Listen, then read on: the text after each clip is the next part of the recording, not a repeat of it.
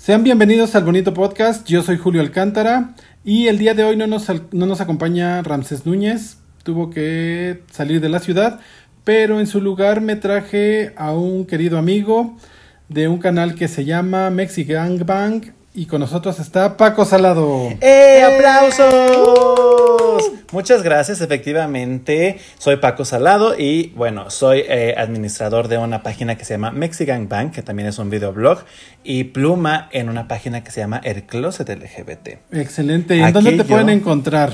En redes sociales, Instagram y Twitter, arroba Paco Saladot. Paco con K y una T al final, amiga. Perfecto. Y bueno, aprovechando que es el día del amor y la amistad y de hacer el amor con una amistad. Efectivamente, pues vamos a hacer un bonito conteo de las comedias románticas que consideramos que son básicas. Esenciales. Así es, sí, porque básicas. Disfrutables. No. aquí básicas no, amiga, por favor. Entonces, bueno, ¿qué te parece si empezamos con el número uno?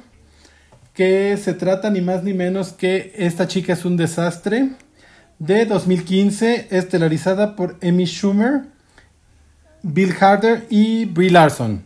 Efectivamente, esa es una de, mis, de mis selecciones, de mis choices, amiga. Mira, esta película yo la elegí porque cuando uno dice comedia romántica, a veces lo confunden con chick flick. que el chick flick es un poco más dirigida como pues a las mujeres, aunque eso diga misógino, ¿no?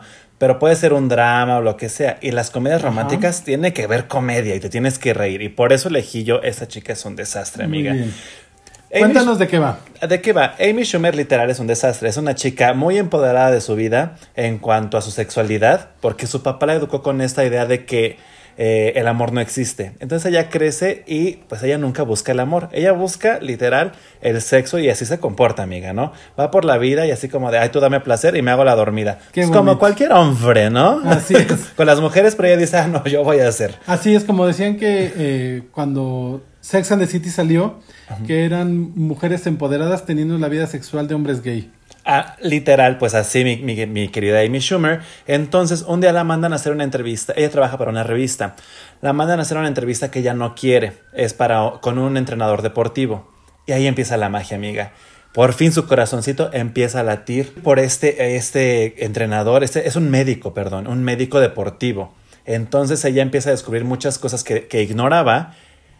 Y este chico empieza a actuar como ella nunca esperaba, ¿sabes? Porque ella nunca espera el amor, ella espera como esos one night stands. Y ese chico sí quiere algo más, ella por fin se da la oportunidad y pues de ahí va. Es, es una...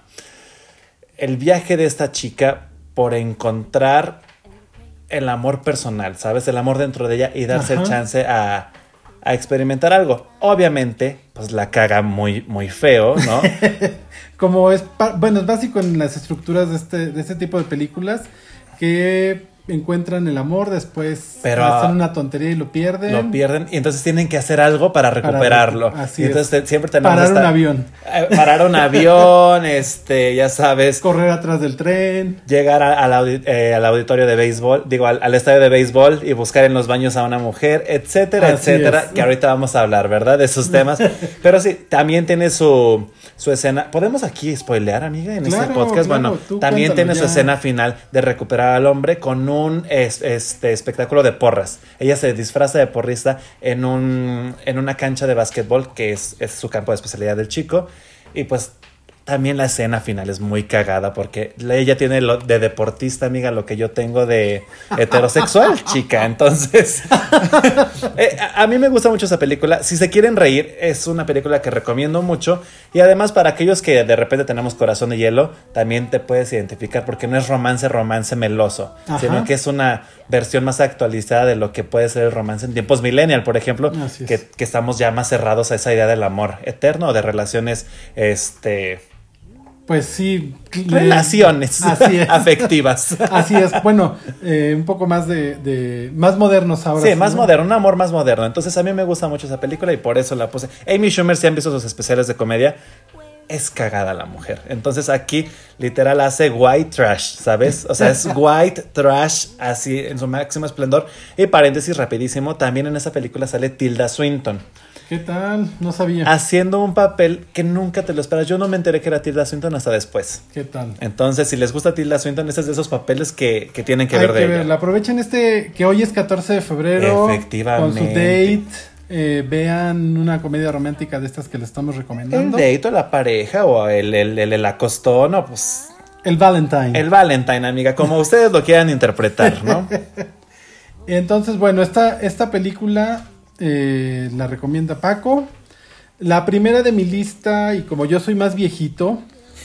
Pokis, pokis. Pokis no muchis. no muchis. Eh, se trata de Loco por Mary, que es de 1998. La protagonista es Cameron Díaz. Y vemos a Matt Dillon también en el personaje eh, del galán. Y a Ben Stiller. Ellos dos son como los galanes de, de, de Mary. Y bueno, aquí esta historia nos habla de, de una chica que es muy especial para, para, Ted porque ha sido su amor de toda la vida. Okay. Y ella era como la chica popular y nunca cree que, que, lo va a pelar, pero resulta que sí. Y resulta que pasan muchas situaciones eh, pues muy chistosas. Creo Embarazosas. Que, así es. ¿no? La, la, escena del gel de cabello. Del gel de cabello es una que, que probablemente han visto hasta en memes incluso. Así es. es. es. creo que de las, de las escenas más icónicas del cine. Eh, de comedia y en especial comedias románticas como esta. ¿Qué más? Pues el, eh, fue creo que la película que le dio toda la fama que tiene a Cameron Díaz. Efectivamente. Eh, ya había salido en La Máscara, pero como en un personaje muy... Pues, X, un poco, un poco... Como la novia tonta, ¿no? Sí, la novia tonta y el atractivo visual, Así literal. es. Pero sí, Loco por Mary, como que fue la, esta película que la colocó como, esta chica es chistosa. O sea, es guapa, pero es chistosa también. Póngale atención. Y de Así ahí... es. De ahí pues, salió. ¿Cuántas cosas de comedia romántica no ha hecho? Exactamente. Y bueno, también, ¿qué más podemos decir de esta película? Pues bueno, ya se da la oportunidad de conocer a, al que era el ñoño de la escuela y pues resulta que encuentra el amor. Qué bonito. Y no por el, por el chico atractivo, Exacto, por el que el todas popular. mueren. Que también esta historia, pues cuántas veces no la hemos visto, ¿no? Pero eh, esta comedia me gusta mucho porque hay mucha comedia física. O sea, esta- Ben Stiller es un comediante muy físico.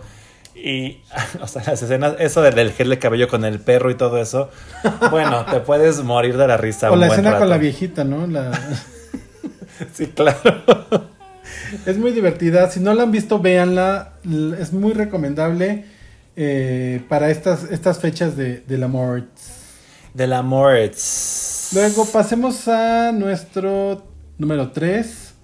Una película de 2011 protagonizada por Kristen Wiig y Maya Rudolph que se llama Damas en Guerra. Damas en Guerra Bridesmaids. Bueno, pues a mí me encanta ese tipo de comedia que es un poco más.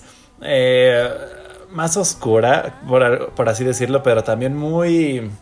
que rompe algunos estándares. O sea, donde las mujeres se permiten ser mucho más puercas y mucho más, ¿sabes? Porque siempre es como. Sí, tiene sus momentos eh, cómicos, pero dentro de los estándares de mujer. En, Ah, sí, en Damas sí, en Guerra, literal se cagan, se pedorrean, se vomitan. Es un poco esta película de, de- de Hangover, ajá, la- pero en mujeres. Y literal es, es lo mismo, porque... ¿Qué pasó ayer? Se llama en ¿Qué pasó ayer? Eh, bueno, ¿de qué va Damas en Guerra? Eh, se trata de una mujer que se llama Annie. A Annie le ha ido muy mal en los últimos años, que es Kristen Wiig. Eh, abrió un negocio que quebró y pues como que no encuentra el amor. Y su mejor amiga Lilian de toda la vida por fin se va a casar, está comprometida. Entonces la historia va de que Annie, como dama eh, de honor, la dama principal, pues planea la despedida de, de soltera y todo eso, ¿no? La, la está ayudando. Pero hay otra chica, que es una nueva amiga de Lilian, que es muy millonaria y de esa vida perfecta y así. Entonces Annie empieza a sentir por ahí una competencia. Y por justo querer quedar bien, pues pasan muchas cosas muy chistosas y muy frustrantes. Ajá. En esto Annie conoce a un policía y ahí está la historia de amor.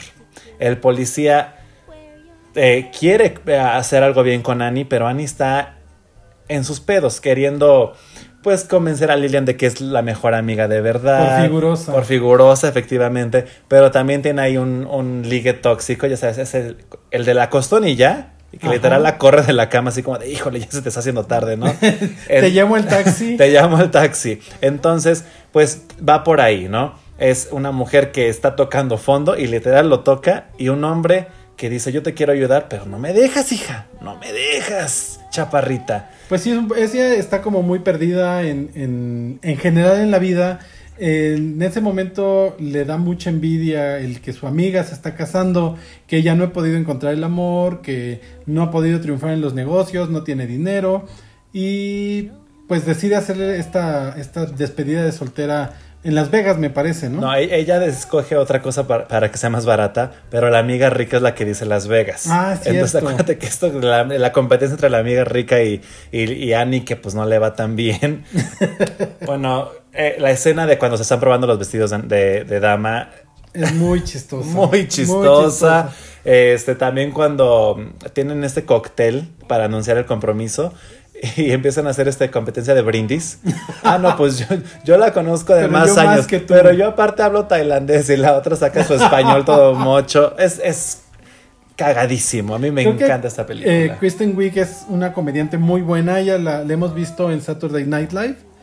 Eh, igual Maya Rudolph, y bueno, las acabamos de ver el domingo en los Oscars. En los Oscars que también se llevaron su momento, ¿no? Creo que fue lo más divertido de los presentadores. Eh, creo que se lo llevaron ellas. Eh, premiación que llegan ellas juntas a presentar lo que sea, se, lo llevan, porque son muy chistosas. Y bueno, esta película, así como paréntesis o como dato importante, eh, es una comedia romántica que tuvo nominaciones al Oscar.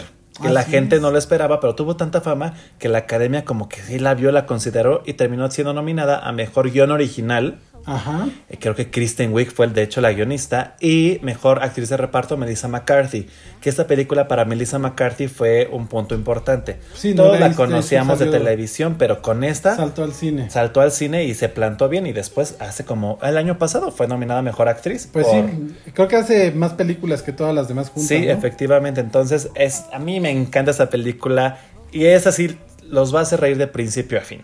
Véanla. sí es muy divertida, la recomendamos.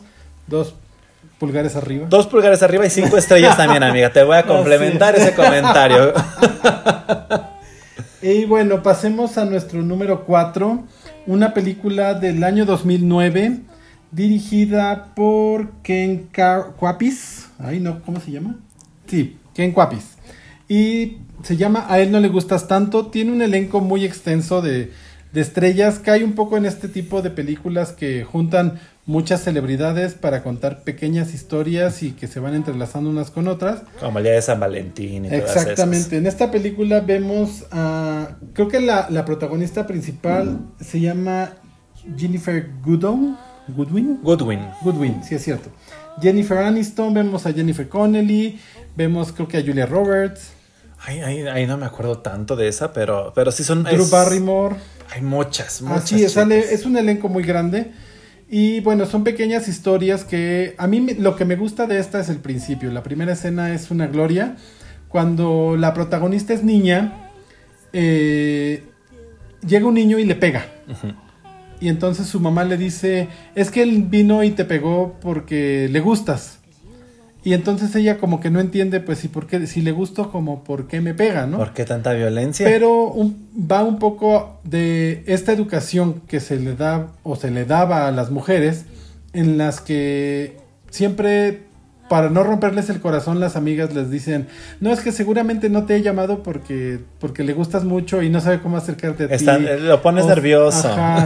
Entonces, eh, aquí esto le da como todo ese le da muy duro a, esas creencias en el que ella conoce un chico que la va poniendo en su realidad y le dice, no, si no te llama es porque en realidad no le gustas, porque nada más se quería acostar contigo y ya déjalo en paz, no lo estés persiguiendo. y bueno, poco a poco estas historias se van enredando eh, entre que los que le ponen el cuerno porque ya se quieren divorciar, los que están buscando el amor y no lo encuentran, o los que no lo están buscando y de pronto lo encuentran, ¿no? Como este este chico que es el que le, va rompiendo las pues las ideas preconcebidas que tenía hasta que él mismo se da cuenta que pues sí le gusta esta chica y se van enamorando. Y pues bueno tiene un, final muy muy rosa. Todos son felices para el día de San Valentín mm. inclusive los que pierden el amor no porque se dan cuenta que no no era lo ya no era lo que ellos querían y que era mejor estar solos Una lección aprendida. Así es. Y que deberemos todos este, Véanla. aprender, ¿no? También, amiguita. Así es, tenemos muchos amigos que, que deberían verla. Mira. Pero eh, verla como unas cinco veces seguidas. ¿Sabes que sí? Así es. Ah, aquí podemos ver, a ver. Sale hasta Ah, Scarlett Johansson, según Ajá. yo. Este, Bradley Cooper también está en la Bradley película. Y a mí- Ben Affleck se te pasó ahí. Ese es el, Es cierto. es el hombre. Es el el- hombre que está ahí. El hombre. rompi- el hombre. El hombre. rompiendo las ilusiones. Sí, Jennifer Aniston de Barrymore, Jennifer Connelly, eh, está Jennifer Goodwin, Scarlett Johansson, o sea, el elenco está Es vasto. pesado, pesado, Es vasto. vasto. Y hay varias películas así como esta que, que hay una de Navidad que ya hablamos de ella en, en el especial de Navidad eh, que también tiene esta misma fórmula. Luego me parece que hicieron inclusive esta una del Día de las Madres. El Día de las Madres y hay una de San Valentín Ajá. y ah, Muchas eh, por este estilo.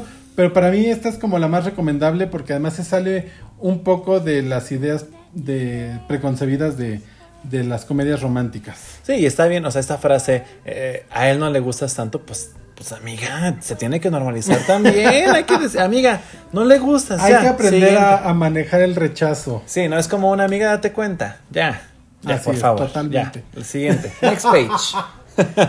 Luego, Paco nos recomienda como su tercer título La propuesta. La propuesta. Bueno, cuando me dijiste comedia romántica, dije, "Ay, a ver, me puse a indagar, ¿no? Y acordarme de cosas.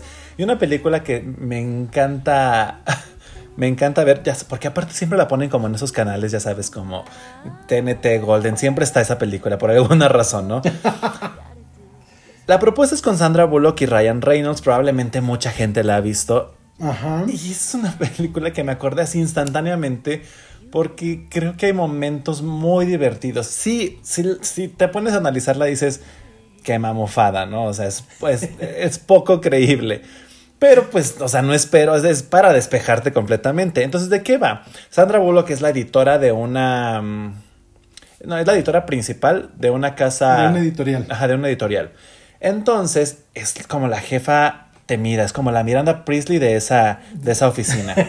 y ella tiene un asistente que él, él es escritor y está buscando su oportunidad. Entonces se aguanta ese trabajo tan horrible que es ser el asistente de esta mujer. Aguantarla. Aguantarla porque quiere tener su oportunidad. Y pues así como la Andrea en Miranda en, El Diablo se viste a la moda dice, en algún momento así le voy pasando mis escritos y a ver si me separo, ¿no? Pues resulta que la vida le presenta una oportunidad a este hombre porque esta mujer es canadiense. Entonces la van a deportar. Y ella dice, no, no, no me pueden deportar porque yo me voy a casar. Él es mi, mi prometido. Entonces tienen que actuar ante las oficinas de migración o de relaciones exteriores eh, que están comprometidos y que se van a casar y que por eso no la pueden regresar a Canadá. Para eso este hombre pues tiene que convencer a la familia, a su familia, que, que es su novia y que se van a casar y todo. Y hasta este momento esta mujer que nunca le ha puesto atención se da cuenta que el hombre viene de una familia muy acomodada, que son casi casi dueños de Alaska, amiga, porque ¿Qué llega al pueblo y todos los negocios son de la familia Paxton y pues esta chica dice, híjole, ¿en qué me metí? O sea, sí le pedí un favorzote, pero que creo que me metí en, en camisa de once varas. Y el chico pues se metió súper en camisa de once varas porque descubrirse que es una farsa, pues amiga, lo- la, a ella la retachan y a él, mira, Le pierde su demandadísimo. oportunidad. Pierde su oportunidad. Entonces es un, trabajemos juntos para ganar, pero en este trabajar juntos y convencer a la familia de que, de que sí son pareja, pues ¿qué crees que pasa, hija?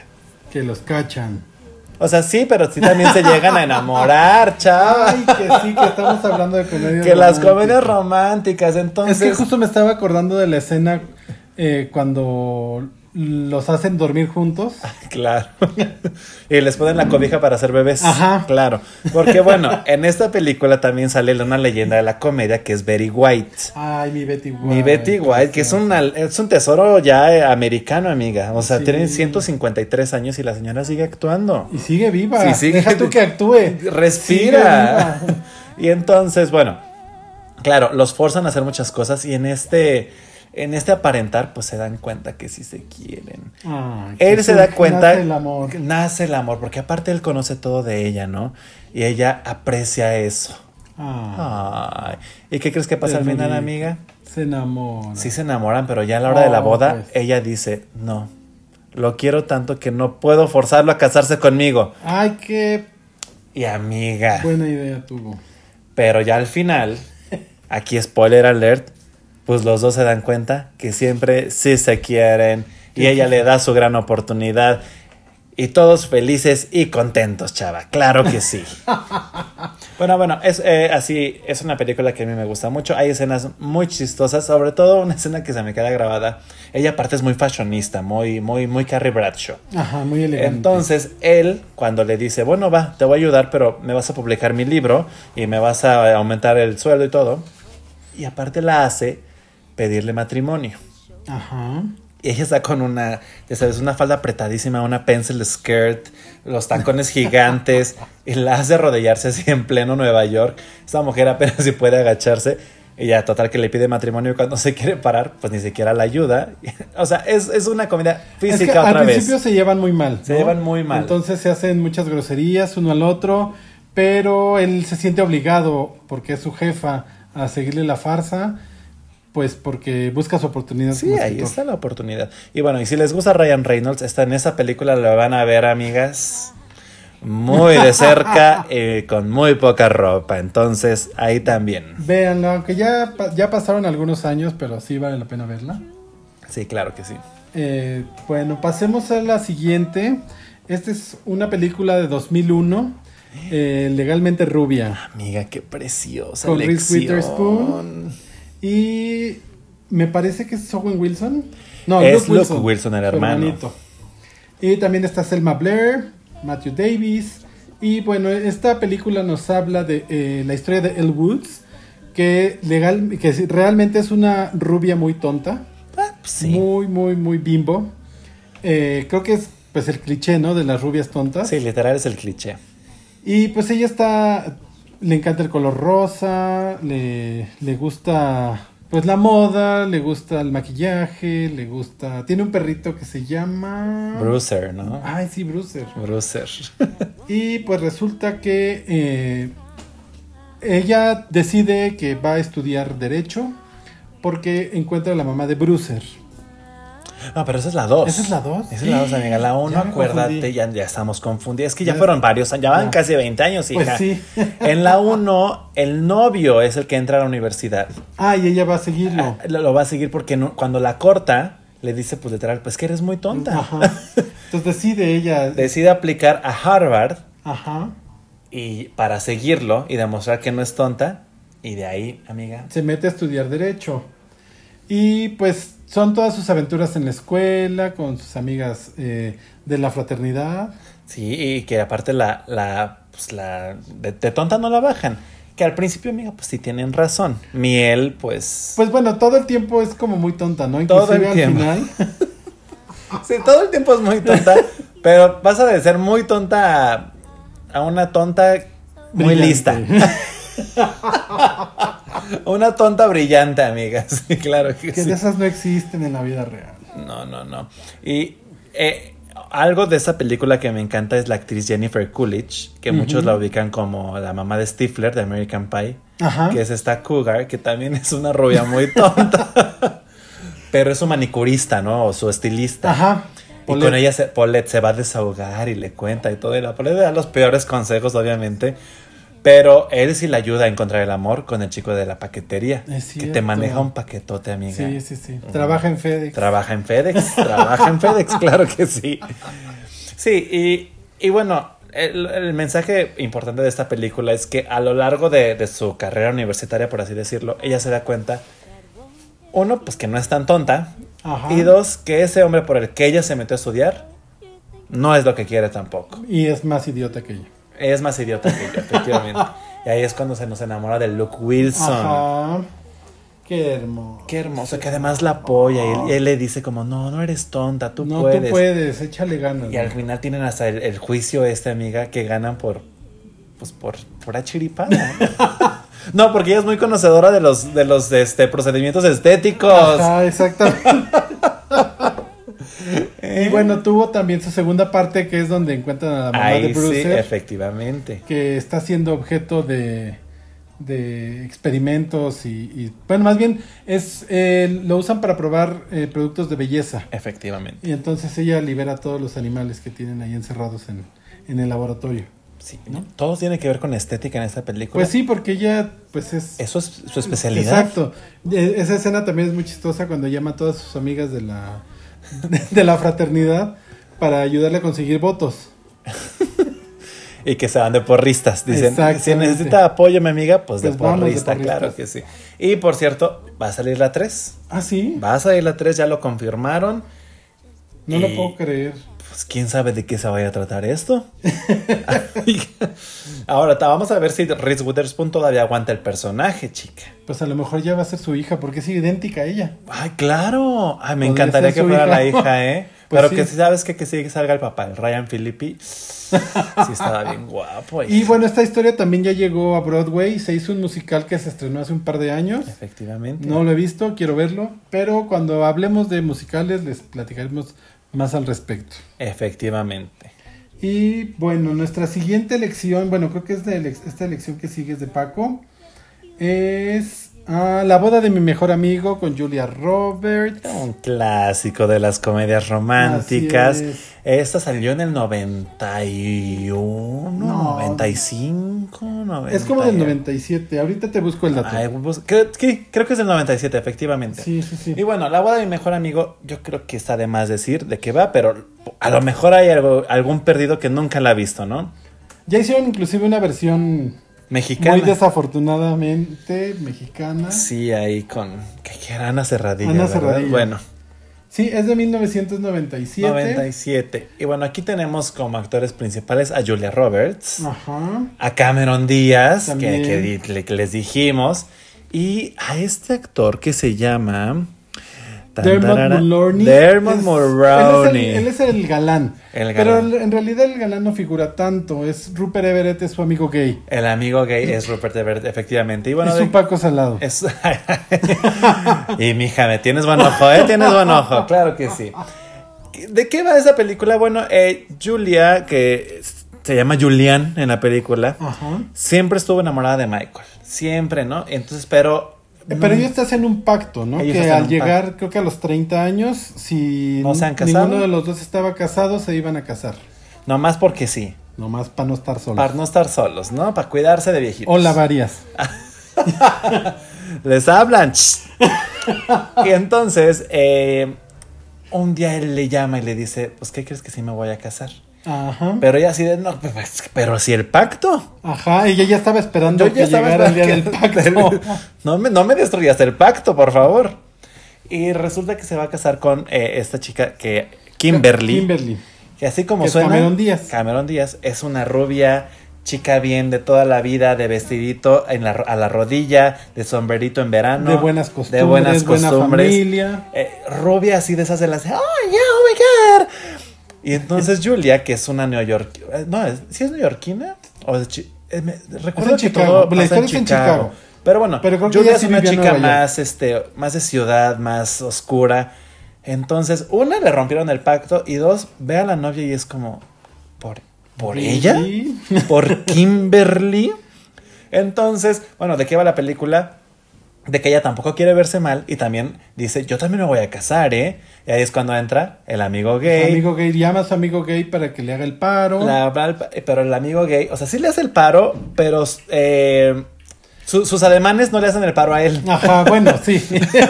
Porque pues actúa muy mal de heterosexual. Entonces es este juego de yo te doy celos o me das celos, pero eh, esta es tu novia, ah, y ese es tu novio.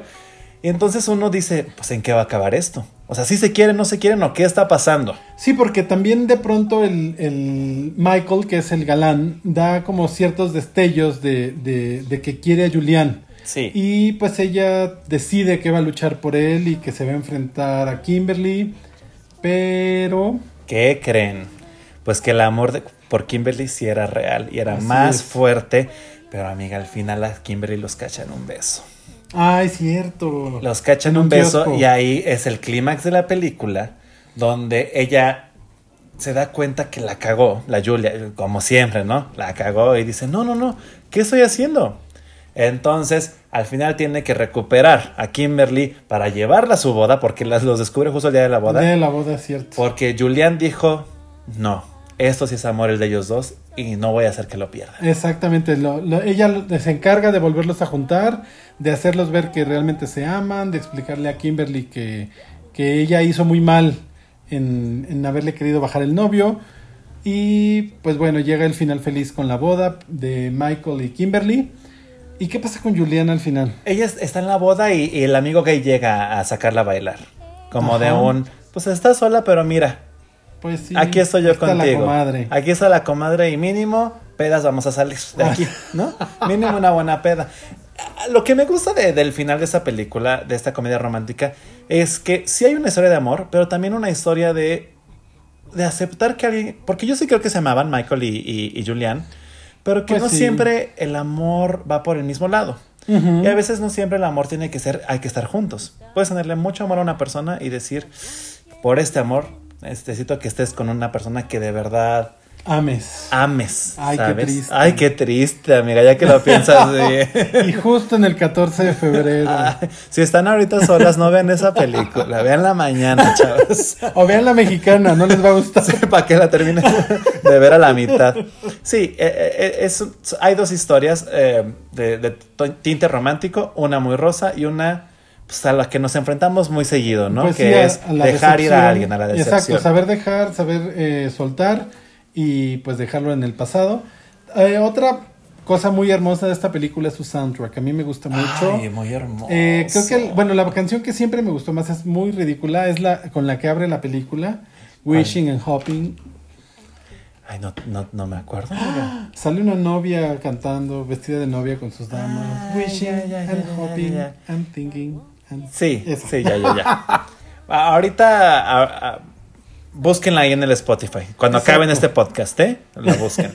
este, pero el momento musical que todo mundo ubica, Sí. amiga, es el de eh, Di- Dionne, no, sí, Dionne Warwick, Sí, ¿no? La canción de Dionne Warwick es Together I say a little pray for I you. say a little prayer for you, efectivamente, donde están todos comiendo. Ajá. Es un momento musical del cine que todo mundo recordamos y que, pues, en la mexicana, amiga, dejó mucho que desear. ¿Cuál, ¿Cuál escogieron? Amante bandido, ¿por? Pues Amiga, una de Lopita D'Alessio, algo, el equivalente de no Warwick. verte nunca más. Una, no ¿Cuál, sé. cuál crees que hubiera sido una, una buena selección? ¿Sabes qué? Eh, el Noa Noa de, de Juan Gabriel, amiga. Cuando Algo que estuviera más presente como en el colectivo popular. Ajá. Pero bueno, no vean la mexicana, vean la gringa. A mí me encanta. O sea, comedia romántica, la boda de mi mejor amigo. Sí, es muy, es muy buena. Eh, creo que es un clásico del cine. Sí, sí, Ese definitivamente. Pretty Woman. Pretty Woman. Es que mi Julia Roberts era. Era la reina La de las reina de comedias, las comedias nomen- románticas de los 90. Por aquí nos están diciendo que La gata bajo la lluvia. Debió haber sido. Podría ser amiga, ¿eh? Pero Pues está un poquito más. Más este. Menos festiva. sí, es así, es como un poquito para cortarte las venas, hija. Pues sí. Sí, es pero que nos bueno. encanta el drama. Creo que a los Ay, mexicanos nos nos, encanta el drama. encanta, nos fascina. Y bueno, también otras películas de Julia Roberts que vale la pena ver. eh, un lugar llamado Notting Hill. Ay, claro, es muy bonita. La novia fugitiva. La novia fugitiva, y por, ya lo mencionaste, pero otra vez, Pretty Woman. Pretty Esa también es la comedia romántica por excelencia. Así es. Amiga, y que aparte es, es, eh, protagonizada por una prostituta. Me identifico. Me representa. Me representa por dos. Comer, rezar, amar. Ah, esa a mí no me gustó. Ese me hace Pero muy pues es parte del aburrido. catálogo de la Julia, ¿no? Pues sí, O sea, pues sí, sí, sí. muy del tinte de la, de la Julia Roberts. Ajá. Este, bueno, pasemos a. A la ¿qué número siguiente vamos? Ya no selección. Yo creo que ya vamos por la vamos. 9, ¿no? No, vamos a la, a la 8. La 8 ya, en los Que- finales. Ajá, esta película también es muy noventera. Es de Sandra Bullock. ¿Ya sabes cuál es? Noventera de Sandra Bullock. Ay, amiga, me... Pero no, es más dos milera, ¿no? Como Mm. principios de los dos miles por ahí. Sí, creo que sí. Eh, Es ni más ni menos que Mi Simpatía. sí, mira, aquí ya estamos viendo los datos. 2000, mira. 2000. Esta- entre entre tu- tus datos y mis Mi- datos ahí. Ajá. Exacto. Se hizo en los 90, pero salió en el 2000. Eso, eso. Así nunca estaremos mal. Mi simpatía, amiga, qué bonita lección. A ver, cuéntanos. Bueno, esta película, como ya les dijimos, es del 2000. Eh, es dirigida por Donald Petrie y tenemos en el elenco eh, a Sandra Bullock como Gracie Hart, a Michael Caine como Victor Melling, Benjamin Pratt como Eric Matthews y me encantaba, esta actriz me encanta, Candice Bergen como Kathy Morningside. Y bueno, cuéntanos un poquito de qué va. Bueno, Mis Simpatías trata sobre eh, una amenaza que hay en el concurso de Miss Estados Unidos, ¿no? Miss America hay una amenaza de un eh, terrorista, entonces deciden hablarle al, FBI. Sí, sí, ¿no? Es al FBI, Donde trabaja mi queridísima Gracie.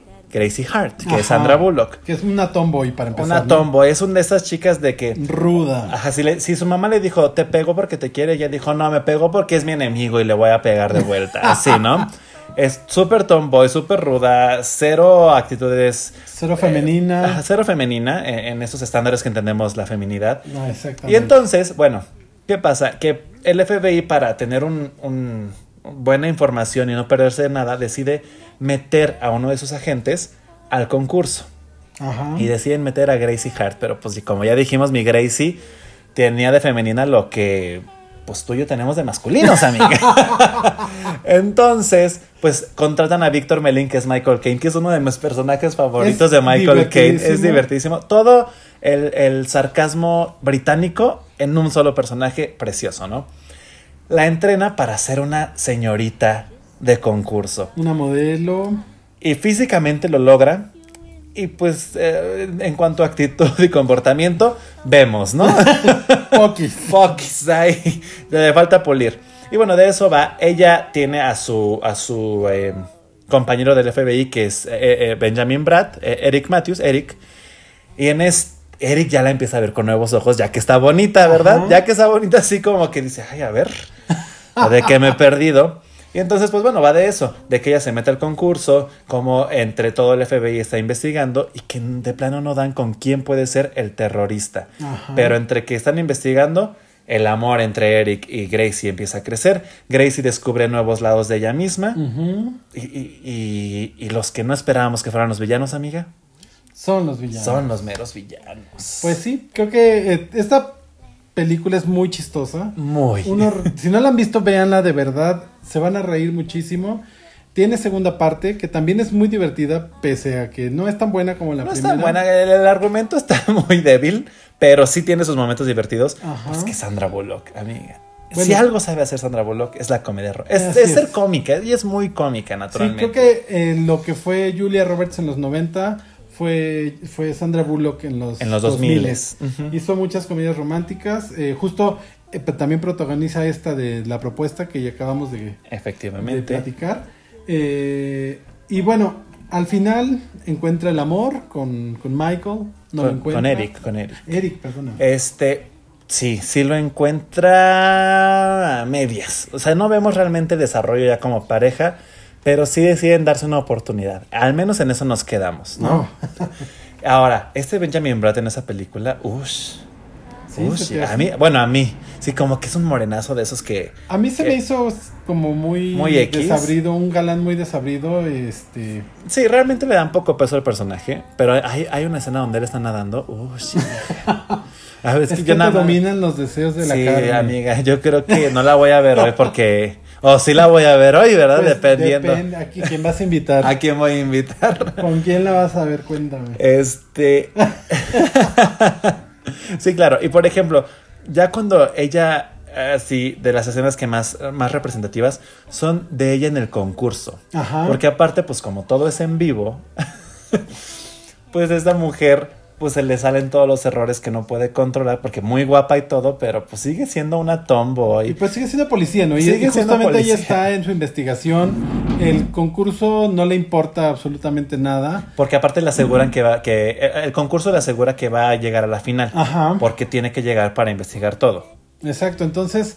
Pero ella poco a poco, pues se va encariñando de sus compañeras, ¿no? Que al principio, pues justo las cataloga como que son unas modelos tontas que son superficiales y poco a poco va descubriendo que, que no, que también son personas, que también eh, pueden ser inteligentes, pueden ser Y que sus sueños también son válidos, Así ¿no? es. Que aunque no tengan nada que ver con los suyos ni con sus metas. Eso es muy importante. Se me hace también una película muy feminista, sin, sin empujar el tema del feminismo. Bueno, no era, no era el momento histórico de, de empujar tanto el feminismo, sin embargo, sí lo... En retrospectiva lo ves y dices, esa es una película feminista de, de female empowerment, empoderamiento femenino. Y bueno, también ella empieza a crear empatía con todas estas chicas, tanto que al final, eh, entre todas las mises, la eligen a ella como mi simpatía. Y de ahí el título. Ay, Qué hermoso. romántico, Qué amiga. precioso.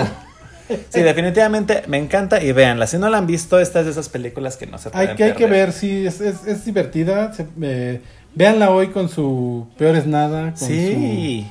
Y, y miren, si no tienen ahorita a alguien, a- aquí sí, junten a las amigas, junten a las comadres, cómprense una pizza y cervezas, porque yo sé lo que les digo. En algún momento van a disfrutar haber comprado pizza y cervezas y es la eh, película ideal para ver también con comadres. Su... Exactamente. She's beauty and she's grace. She's Miss United States. Ay, qué, Qué precioso. tema musical. y bueno, ahora vamos a pasar a un tema más LGBT.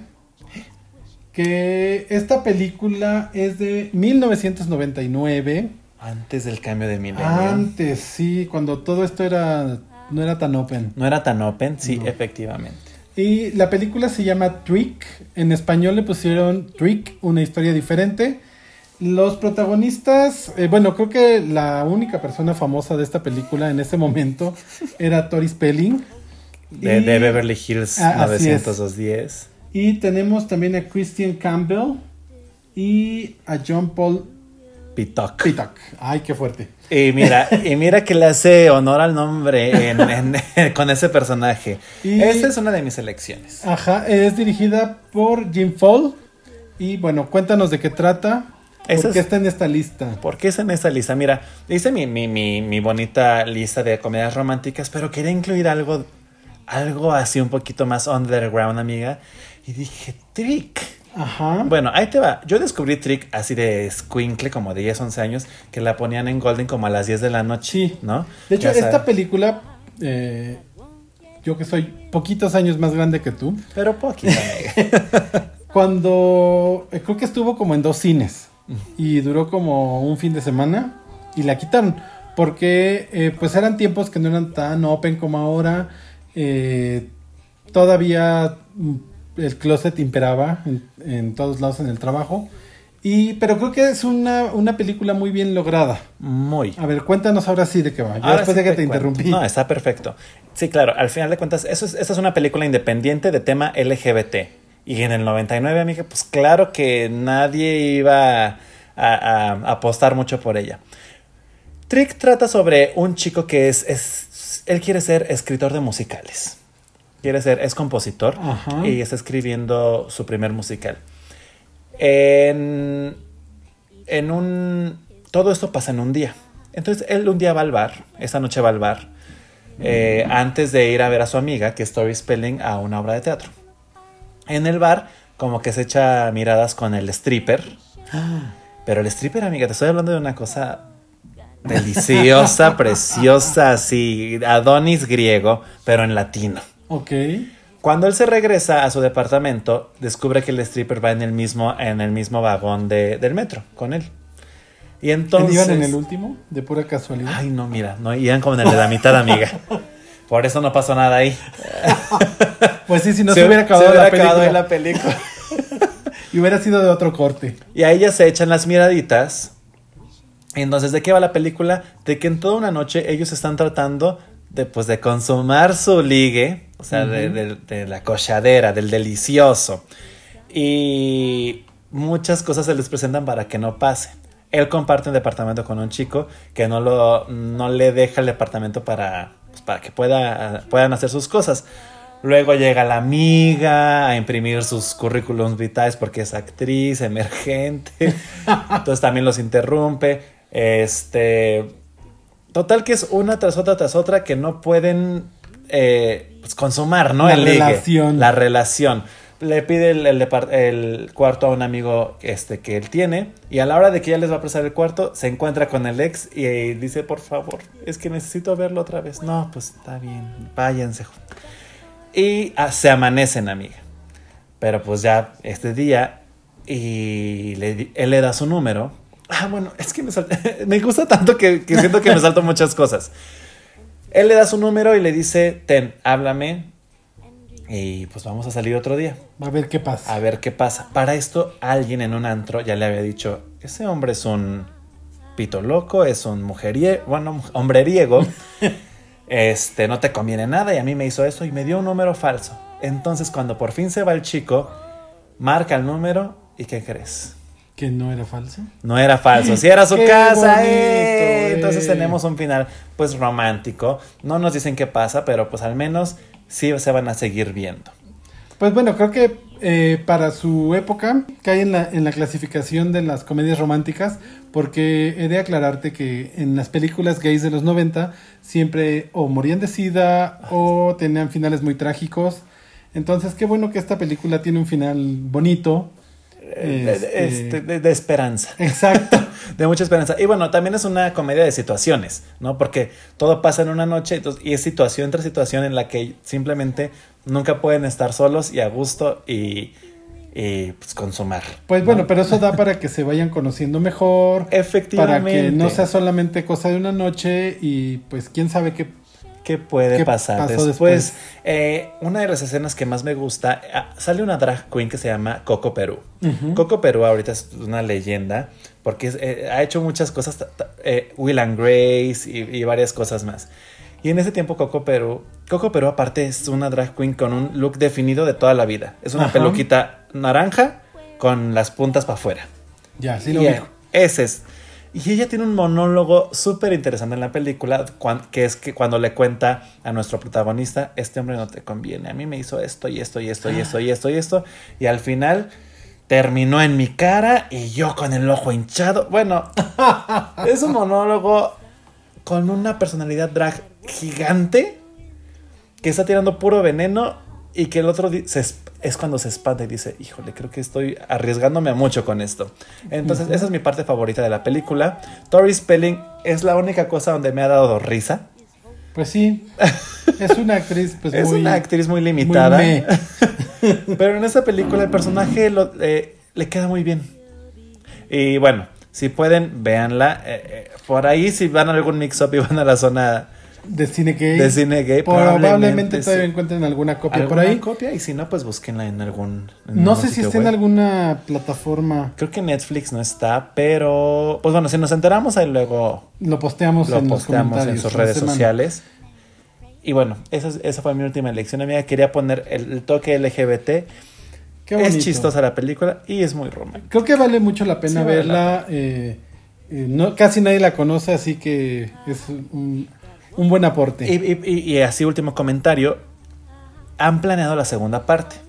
Y según eso, el año pasado confirmaron que todos los, los personajes eh, o los actores originales ya habían confirmado que sí, pero ya- hasta ahí se supo, amiga. ya no se, Ya no se supo más. nada. Vamos a, vamos a ver si 20 años después todavía logran la magia. Pues sí, ojalá. Ojalá sí la A hagan. ver, para que sepamos qué pasó ¿Qué después de esa noche. Si sí, si sí lo hicieron o no, oye. Bueno, yo creo que en 20 años seguro sí. ¿no? Ojalá, porque Oh. si no, qué tonta. Y bueno, por último, vamos a hablar de una de mis comedias románticas favoritas de la vida, que es del año 2001. Y es el, el diario de Bridget Jones. Oh, Qué bonito. Qué bonito. Con nuestra ganadora del Oscar. de este Reciente año, ganador del Oscar. Renée Zellweger. Y está Colin Firth y Hugh Grant. Eh, Son sí. sus galanes. Y bueno, nos cuenta la historia de Bridget que pues es, ella trabaja en la televisión, es una chica que si bien es muy inteligente, es muy torpe. sí. Torpe Súper es la torpe, palabra. ¿no? Porque no es tonta, es torpe. Y bueno, todas la- las peripecias que pasa, este, porque está como, mm, pese a que no es muy agraciada físicamente, es un poco regordeta, eh, tiene dos galanes. Tiene dos galanes. ¿Eh? ¿eh? Oye. Y bueno, eh, con un- uno de ellos pues va a tener su noche de pasión, que es- creo que es la escena más conocida. Que eh, ella está decidiendo sobre qué calzón va a usar. Todo, todo el arreglo. El, sexy, pero que le bota la panza. O el que no es sexy. Pero, le, sostiene sus carnes. y pues decide usar ese, el grandote. El grandote, la abuelita, pero eficiente, efectivo, ¿no? Para, estar acuerpada. Eso, oye. Y pues bueno, eh, tiene situaciones muy... Es muy británica, el humor es muy, británico, así que es un poco ah, simple, pero es muy divertida. No sé a ti qué te parece. A mí me parece muy chistosa. Lo que hay, sí hay una diferencia fuerte en cuanto a las comedias románticas que hemos eh, dicho ahorita, que son muy buenas, y a esta. El humor sí se siente muy diferente. Justo lo que dices, es un humor muy británico. Es un humor un poco más inteligente. Eh, no tan físico, sino como el timing entre las, los diálogos, las pequeñas caras de Hugh Grant, por ejemplo, que Hugh Grant lo ves y expresa sarcasmo. O sea, Hugh Grant te da una mirada y ya te dijo hasta lo que te vas a morir, ¿sabes? Porque tiene este humor muy, muy, muy British. Exacto. Y que Renée Zellweger es americana, pero en ese momento perfecto para nadie este creía que esta chica era americana de tan bien que, desarrolló el acento en esa película. Es que aquí en el fondo ya están los camotes, hija, ya se me, ya se me antojaron. Este, ojalá no se oiga aquí en el audio, pero lo repito. lo repito. Sí, René Zellweger hace un excelente trabajo con el acento británico. le crees todo el trabajo como actriz engordó un montón para el papel. Practicó su, British como nunca. Y, estos manerismos británicos también los tiene al 100. Así es. Eh, bueno, ella es una gran actriz, ¿no? En balde ya tiene dos, dos Oscars. Y justamente, bueno, ahorita el que acaba de ganar por Judy. Hijo, qué bárbaro. Es tremenda actriz. Me parece, creo que, que, que sí, sí lo merecía.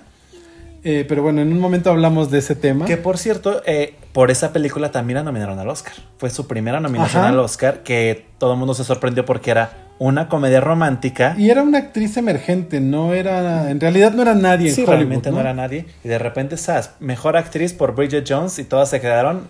Mi amiga Frozen. Patty Difusas. Patty Difusas. Qué bonita referencia, me encanta este bonito podcast. Cari acontecidas todas estaban, amiga. Y este, y bueno, Colin Firth también, eh, que en ese momento tampoco era el gran nombre, pero ahí ya se la broma. Hugh Grant ya lo conocíamos de varias comedias románticas, pero aquí ya no lo veíamos como el chico bonito, nerdy, buscando su oportunidad. Aquí era el cabronzuelo. Exacto. Aquí ya era el cabronzuelo. Porque los dos galanes, bueno, eh, Hugh Jack, no, Hugh Grant. Hugh Grant, perdóname. Es que no me acuerdo cómo se llama, es Daniel y Colin Firth es Mark Darcy. Creo que Hugh Grant era como justamente el galán eh, un poco aprovechado, ¿no? Sí. Y Colin Firth es un galán más retraído, súper británico, porque eh, todo el tiempo está, se enoja y se contiene. Eh, entonces hacen esta dualidad en la que Bridget no puede decidirse por uno de los dos. Efectivamente, y se la ponen difícil porque pues Bridget, como hemos mencionado en otras películas de esta lista, pues está aferrada, amiga. ¿Y cuántas no nos hemos visto en esa posición? Aferradas al chacal. No importa que después tengamos que poner la lista de Spotify de J. Manerada aferrada al chacal. Búsquenla si algún día quieren llorar mientras daban los trastes. No conozco esa. Ay, ahorita yo te paso unas buenas playlists. La señora dejada lavando trastes. Ah, esa es muy buena también. Pero bueno, Bridget es muy aferrada porque, pues, este, el Hugh Grant, amiga, la verdad es que, pues, era el, chico exitoso, el yo las traigo, el yo las pongo. Y, y, y, también maneja y manipula mucho a Bridget, ¿no? O sea, le sabe cuándo coquetearle y cuándo no. Ajá. Entonces ahí la trae como pues a pura migaja. A su mensa. pues sí, de su mensa, de, la, de su cochinita y pues, pues de, ahí va la historia. Ajá. Y de esta, de esta película salieron otras dos. Así es. Así es. Eh, creo que las tres películas son muy buenas. Sí, la tercera a lo mejor es la menos afortunada, pero no por eso es mala. Pero es muy chistosa. Es chistosa. Bueno, yo creo que ya el, el hecho de que haya cambiado de galán que ya no haya estado Hugh Grant eh, tanto en la película como que le quitó el chiste. Sí, le quitó un poco el chiste y, y a lo mejor el, el jugueteo que Ajá. había en las dos anteriores. Que venía justamente de las otras dos películas. Pero de todos modos vale la pena verla para saber en qué termina la historia de Bridget Jones. Sí, Que esta última es el bebé, ¿no? el bebé, la última es el El bebé. bebé de Bridget Jones. Entonces, eh, un poco es mamá mía porque no sabe quién es el papá. Ay, hija, pues, ¿cuán- ¿Cuántas veces no me he visto en esa posición? sí, este es esto, o sea, esta última de, de no saber quién es quién. Ay, es que dices, amiga Bridget, ayúdate, por favor. Exacto. Yo te quiero ver triunfar, pero no te ayudas. Exacto, eres, eres tu peor enemiga. Eres tu peor ene- Y mira, hola varias. Hola, varias también. Sí, es muy buena película. El humor está presente todo el tiempo. Y sí, hay momentos como lo del calzón, como cuando en, en la 1 que va bajando del tubo y justo la, la agarran su cabuz en la toma. O sea, es, es muy esa, chistosa. el- en- cuando se viste de conejita de Playboy también. Y que llega y que, Y que ya no era de que disfraces ya no era de disfraces, que es un poco también lo que pasa en Legalmente Rubia. Ajá. Ahí tenemos ese momento también. Y otra cosa así, eh, padre de, la- de las películas de Bridget Jones son los amigos. Ujú. Salen poquito, pero las escenas en las que salen Son son, eh, amigos la- dicharacheros las escenas que... con su mamá también son muy chistosas. Sí, y, y con los amigos, por ejemplo, te das cuenta que nadie tiene idea. O sea, sabes, como que llegaron a la, adul- a la adultez y dijeron, ¿qué es esto? Pero es lo que nos pasa, ¿no? Y es O lo- sea, sí, te identificas porque es estas pláticas con los amigos donde dices, creo que todas estamos mal, salud por eso. Exacto, pues ya, así es. seguimos vivas. Aquí salud. nos tocó vivir, Aquí nos tocó vivir. Cristina Pacheco. Pues sí, amiga, Y- qué bonita elección de películas. Qué bonito, nos quedó muy bonita nuestra elección. Y, y mira, Bridget Jones da para hoy, hoy, hoy 14 de febrero. Si quieren así irse con un maratón, ese es el maratón que tienen que ver el día de hoy. ¿eh? Son tres y los va a hacer reír y los va a hacer hasta cuestionarse algunas cosas. Así es. Eh, pongan mucha atención, chavas, y van a ver esas películas. Ahora, eh, bueno, ya terminamos nuestro conteo, pero quiero. eh, Paco es un experto en películas. Entonces quiero Dicen. saber sus opiniones sobre la pasada entrega de los Óscares. Amiga, estoy gratamente sorprendida. Ok. Estoy muy feliz con lo que pasó. Eh, ya todos sabemos que ganó Parásitos y esto me, me- me refrescó el alma porque el año pasado justo veníamos de un eh, eh, academiazo Ajá, o sea, todo el mundo esperaba que ganara Roma. Y dijeron, no, nos vamos a ir por esa que nos hace ver como personas muy lindas, Ajá. gringos muy lindos, porque queremos, ¿sabes qué? A los negros. Así es. Los queremos. Sí. Entonces, vean qué buenos somos. Y bueno, este año yo pensé que iba a ganar 1917. Ese era lo que todos que queríamos. sí es muy buena. O sea, Sí, sí, independientemente de que Parásitos sea maravillosa, 1900 1917 está súper bien hecha. Tenía todo también para ganar. Exactamente. Sí, pero sí, sí la supera Parásitos. la supera Parásitos y yo pensé que se iba a venir por, por 1917 porque es eh, el tema bélico que les encanta, Pues que a lo mejor judíos. no habla de Estados Unidos, pero es el tema bélico, al final de cuentas el heroísmo. Segunda Guerra Mundial. Segunda Guerra Mundial, no, primera, era la primera Ah, guerra primera, mundial. sí es cierto. Ay, aquí, oye, el, el bonito podcast también Ay. muy histórico, ¿eh? y este, y, y como película bélica apuesta un poquito a algo más, no sobre heroiza al héroe Así es. Es muy, muy humano. muy humano. Entonces yo sí dije, es que aquí está todo lo que les encanta premiar. Y cuando Sásija, Parásitos, que aparte venía de ganar película extranjera y director y guion original, así, amiga, se fue como... Sí, yo esperaba en realidad, o sea, como ya le habían dado el, justo el de película internacional, dije, no le van a dar mejor película porque así es la academia, ¿no? Efectivamente, y cuando le dieron director también dije, ahí está, a la academia también le encanta de repente repartir como de, pues a ti director, pero a esta película, porque eh, cumple mis valores y mis expectativas, ¿no? Y tú fuiste muy propositiva, muy lo que quieras, pero ahí está, director, es todo. Vete a tu casa feliz. Y no pasó, y eso me da mucho gusto. Las, la- las categorías de actuación muy cantadas desde el principio de la carrera, Pero no tenían todas merecidas, o sea, creo todas que, merecidas. creo que tanto mejor actor como mejor actriz Híjole, es que... estaban muy lejos sí, de ya, la competencia que Muy lejos de la competencia. Mm, Que, que también eran muy buenos actores, que sí eran muy buenas actuaciones, sin embargo, el Joker de Joaquín Phoenix, Amiga, es que- híjole, no... O sea, estaba predestinado. Ajá. O sea, un buen actor y un personaje de, de esa, de ese de ese tamaño. Así como René Zellweger con un personaje como Judy Garland. En Que- esa etapa, además. Exacto, creo que sí era, era un, un reto muy grande para ella porque Judy Garland es muy querida en Estados Unidos, entonces si, hubiera, si lo hubiera hecho mal, Sí. se le hubieran ido encima. Y, lo lograron muy bien. Es un, un gran regreso para René Zellweger, que no había hecho películas en años. Así es. Después de que le, según le habían bebé. arruinado su carita. Hizo el, el, El, bebé de Bridget Jones, sí, pues párale de y ya no la habíamos vuelto a ver en el cine. Entonces, Qué buen regreso. qué buen regreso. Porque demostró que más allá de la apariencia física es una gran actriz Efectivamente. y construyó un personaje perfecto. Perfecto. Y eh, bueno, Laura Dern como en Historia de un matrimonio. Y nuestro querido Brad Pitt, su primer Oscar Por como actor. Sí, que es un buen actor, pero la gente yo creo que lo ve tan guapo que siempre dice como, ah, eso es el Ajá, galán. Pero exacto. lo hace muy bien. Y sí sale de galán, pero un galán badass. O sea, Ajá. sí dices. Sí, no, "Ah, además, eh, además esa película en especial, Eras una vez en Hollywood, Ah, qué buena película. Es que este Muy año, buena. sabes que hubo muy buenas Hubo muy películas. buenas. Siempre cada año a mí me pasa de que, del, porque últimamente ya nominan 8, 9 o así. Cuatro no me gustan casi Ajá. nada y las otras sí.